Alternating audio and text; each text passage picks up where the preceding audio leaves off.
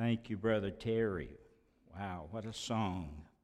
What a plea to bring back the cross again. If you brought your Bibles, please turn to the book of Isaiah. Isaiah. To look at the book of Isaiah, chapter 47. Then we'll look at Second Chronicles. Isaiah. This morning, I want to share with you a sermon that I've entitled, Will America Come Back to God? Will America come back to God? And we want to look at Isaiah. Isaiah chapter 47. We're going to be reading uh, verses, really verses 7, uh, verses um, 7 through 15. Isaiah 47, verse 7 through 15. Listen to God's word. And you said, I shall be a lady forever, so that you did not take these things to heart, nor remember the latter end of them. Therefore, hear this now, you who are given to pleasure, who dwell securely, who say in your heart, I am, and there is no one else beside me. I shall not sit as a widow, nor shall I know the loss of children. But these two things shall come to you in a moment, in one day the loss of children and widowhood. They shall come upon you in their fullness because of the multitudes or the multitude of your sorceries, for the great abundance of your enchantments. For you have trusted in your wickedness. You have said, No one sees me. Your wisdom and your knowledge have wrapped you. And you have said in your heart, I am, and there is no one else beside me. Therefore, evil shall come upon you. You shall not know from where it arises, and trouble shall fall upon you. You will not be able to put it off. And desolation shall come upon you suddenly, which you shall not know. Stand now with your enchantments and the multitudes of your sorceries in which you've labored from your youth. Perhaps you will be able to profit. Perhaps you will prevail. You are wearied in the multitude of your counsels.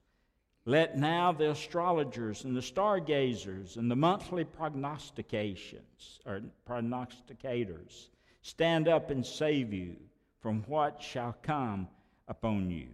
Behold, they shall be as stubble. The fire shall burn them they shall not deliver themselves. From the power of the flame it shall not be a coal to be warmed by, nor a fire to sit before. Thus shall they be to you with whom you have labored, your merchants from your youth. They shall wander each one to his quarter. No one shall save you. Such an awesome judgment coming from God. You would think that we were reading about modern America today. Will America come back to God? As one reviews American history, you'll find a deep conviction that God set aside, God chose a unique people to settle the North American continent. When Columbus was sailing across the Atlantic, he was sailing toward the Delaware Bay. But a flock of birds passed, and the navigator persuaded Columbus to alter his course and to fly south. He never touched the New World in its North American continent, and those who followed him turned south seeking gold and an expedition. And when the pilgrims left England to come to the New World, they were thinking also to turn south. But a great storm buffeted the Mayflower and the little boats that followed her, and they landed far north. And the pilgrims, they came to New England and they built a little colony there. And when summer came, their first summer, when that summer came, a massive drought hit that little colony. Dry, dry, dry. And they got on their knees And they prayed for nine unending hours that God would send rain to them. And after they said their amen, at the close of their prayer, water began to fall from God's hand, began to fall from heaven. First of all, if you're taking notes, I believe that you have a people, a chosen people of God, an elect people, if you will, that settled the North American continent. But secondly, what kind of men, what kind of people were our forefathers? Well, you can see the kind of men they were through the events that God led them through. Through the revolution, through the Revolutionary War. They were noble men, fine and godly men. And you see their names signed on the, the Declaration of Independence. However, what we don't realize is that those men paid a that signed that declaration paid with their lives, and not only with their lives, they paid with their fortunes. And on July the 4th, 1776, these 56 signers of the Declaration of Independence, they were not hooligans, they were not ruffians, they were not roughnecks, but they were determined men, and they were educated men. 24 of those who signed were lawyers and jurists. Eleven of them were merchants. Nine of them owned large plantations.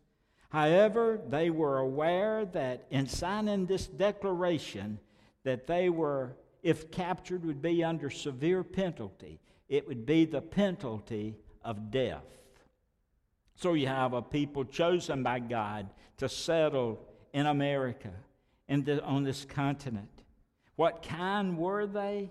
What kind of people were our forefathers? They were noble people, fine people, fearless people. They were godless people. So, what happened to them? If you're taking notes, point number three what happened to those 56 men? Well, nine of those 56 fought and died in the Revolutionary War.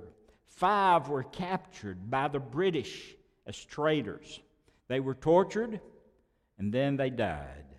Two of the 56 lost their son in the war, and others had their sons captured. Twelve of the 56 had their homes ransacked and burned, and a guy by the name of Thomas McGee.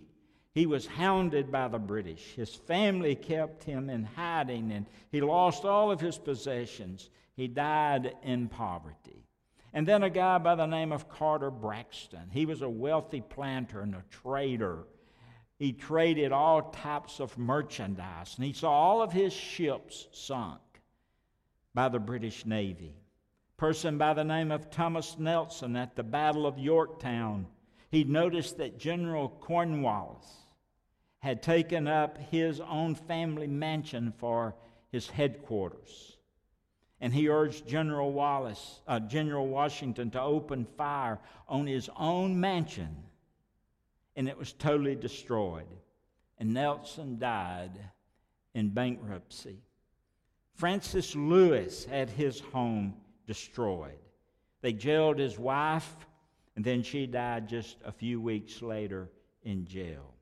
John Hart, he saw everything he had destroyed he lived in the forest, he lived in caves. Then he went back to his home, went back to the place, his home place, and there he found his wife dead and his children vanished. The point is, these men valued freedom and they valued God's will more than they valued their own property and more than they valued their own lives. Standing tall and standing straight, unwavering, they pledged themselves to this, to this declaration and their reliance on their protection of divine providence. They just felt within their heart that God would take care of them. It said, they said, and quote, in a prayer, O Almighty God, we mutually pledge to each other in our lives our fortunes and our sacred honor. Listen, these are the men who laid the foundation of this nation. The point is, you can see what kind of men they were by the struggles they were in. That usually tells what kind all people are and the struggles that they go through. Do you remember?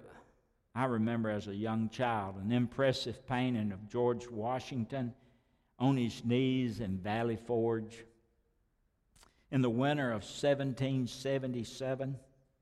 It seemed that everything was lost to Washington.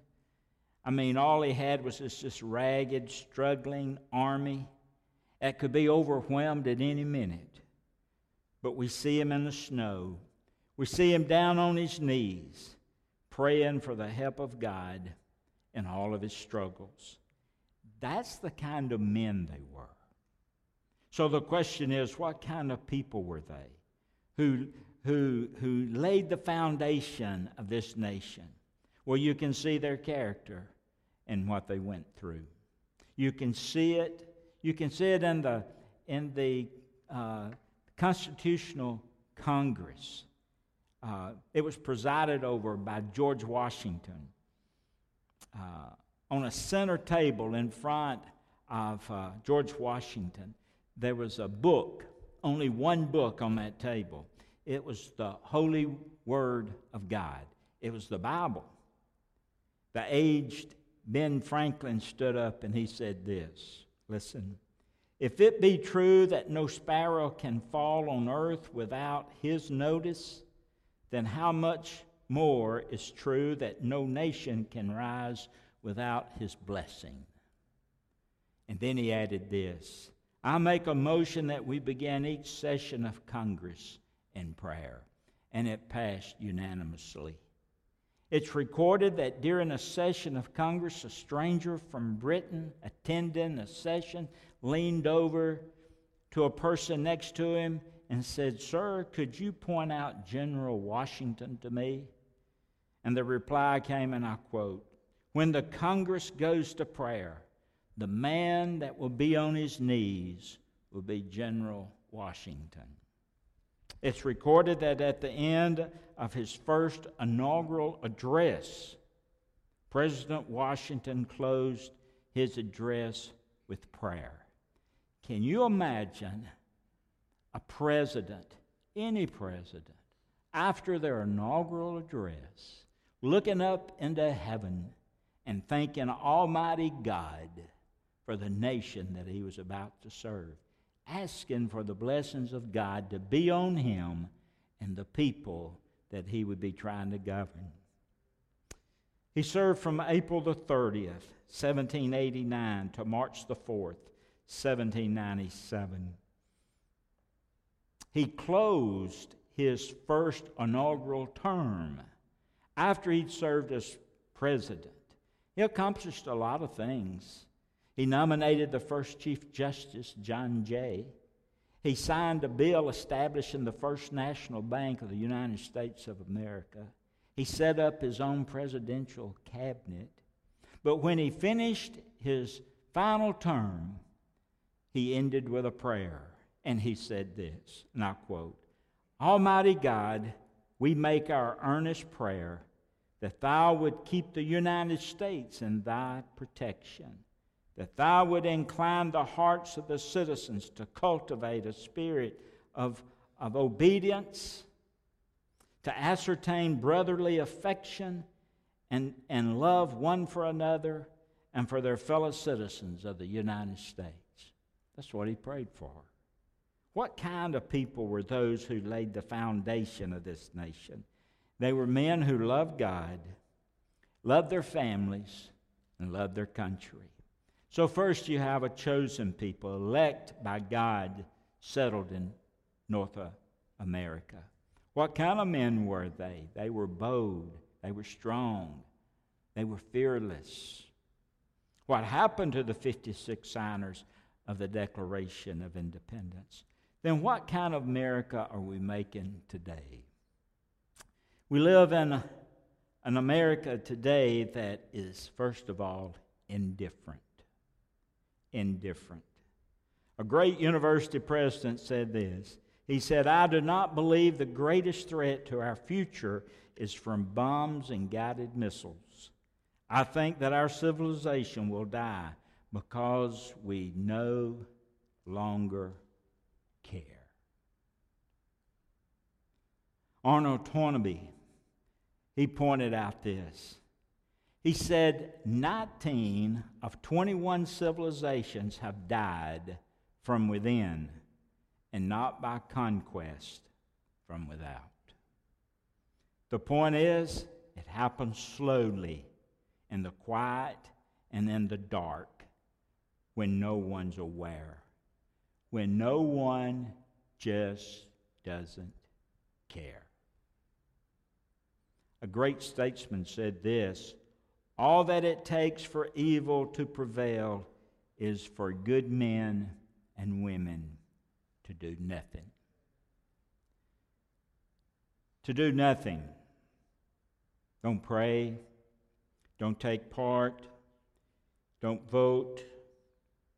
Don't pour into the effect. Don't pour into the effort. They just, uh, as the scripture says, are at ease in Zion. So, what kind of America do we live in today? We live in one of indifference where people seem as though they just don't care.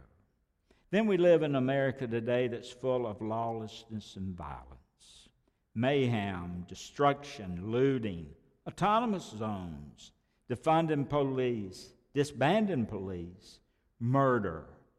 I read in the online news this morning where a little eight year old boy was caught in a crossfire in the Galleria in Birmingham. Was it was it yesterday? Yeah, yesterday or maybe day before. His mother and her children, they were waiting to go in the children's place in the Galleria. It had filled to the allotted capacity, and they were waiting for others to come out. Three came out, and they needed one more space in the place. And they heard gunshots. This morning I read what she said. She said, I told them, get down, get down. And we all laid down on the floor in front of the children's place. Been there many times. And then I said, let's get up and go. And everyone got up but her eight year old son. Three others were wounded and transferred to the hospital. That's where we live today. Disbanding the police, tearing down instead of building up. You see, people are afraid to shop. People are afraid to go to the mall. People are afraid to walk on the streets. People, especially in our major cities, they're afraid of the dark. But now we're afraid of the daylight. Why is that?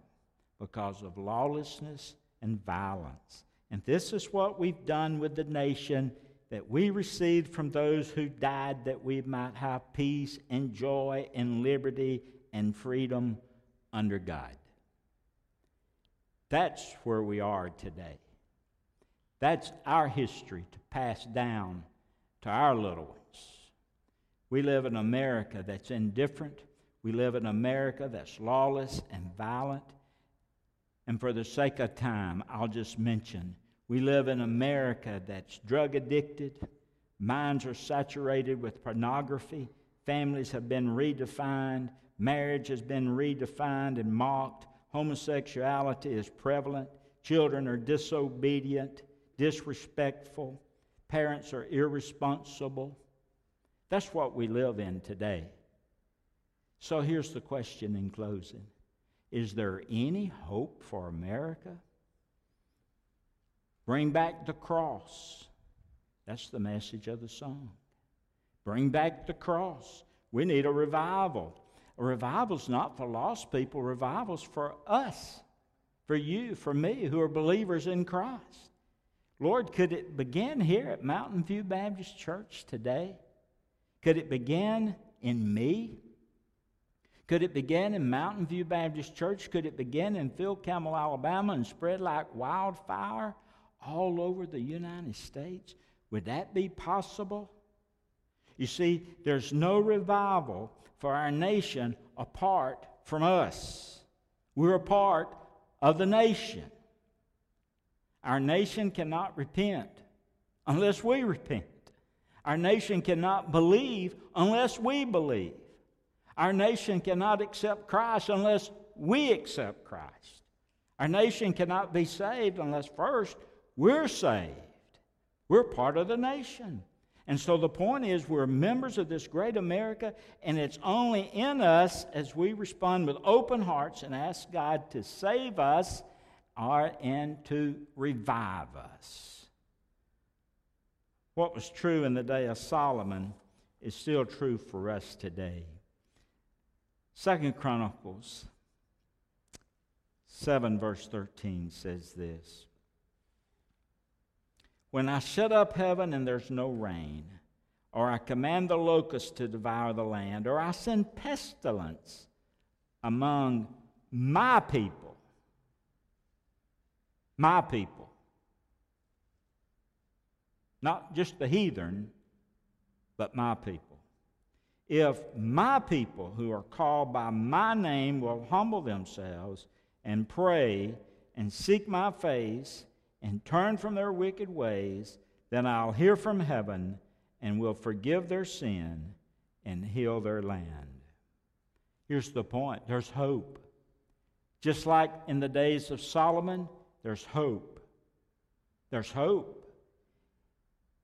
There's hope for America, and it begins with you and me.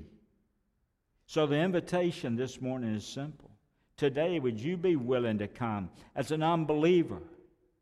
For our nation to be saved, you first have to be saved. And say, Brother Sammy, I want to give my heart and my life to the Lord Jesus Christ. I want to be saved.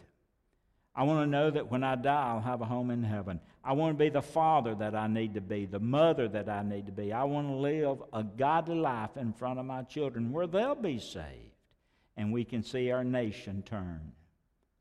I want to be saved today. You may say, hey, Brother Sammy, I'm coming to rededicate my life to Christ. I mean, if we're going to see our nation change, I've got to change. I'm going to change today, Brother Sammy. I've asked Christ to change me. I want to rededicate my life. I want to live for Him. I want my family to see me as an example, as a mother or a father. Because if our nation's going to change, I've got to change, Brother Sammy. Place your, place your, your life in the fellowship of this church. Maybe you are visiting, or maybe you're visiting other churches. You need to get plugged into a church. Be serving the Lord in the church. Invite you to come unite with this church. God elect, He chose people to settle North America. There are other things that happen to the pilgrims that carried them to where they finally landed. I believe it was God's will for the pilgrims to be where they were, where they ended up. What kind of men were our forefathers? What happened to those 56 men? What kind of America do we have today? But the question is is there hope? There's hope if you and I do what we're supposed to do. Let's bow our heads for a prayer. Heavenly Father, thank you for an opportunity we've had just to focus and reflect upon the history of our country and the great declaration of independence. And those who paved the way for us uh, in their lives, uh, in their fortunes, but in their blood. And Father, we've inherited what they've left behind. And Lord, up to this point, it seems as though that we've made a mess of it. I ask you to forgive me and cleanse my heart that I might be the person I need to be, the pastor I need to be. Father, I pray for each person here. Help us to realize that America can be saved if we're saved. America can be changed if we're willing to be changed. We're part of this great country. And as we change, the country changes. Help us to see that. We pray now, I pray for every person here. Speak to our hearts. May we be faithful to what the Spirit would have us to do today. in a public commitment. And we make this prayer in Jesus' name. Amen.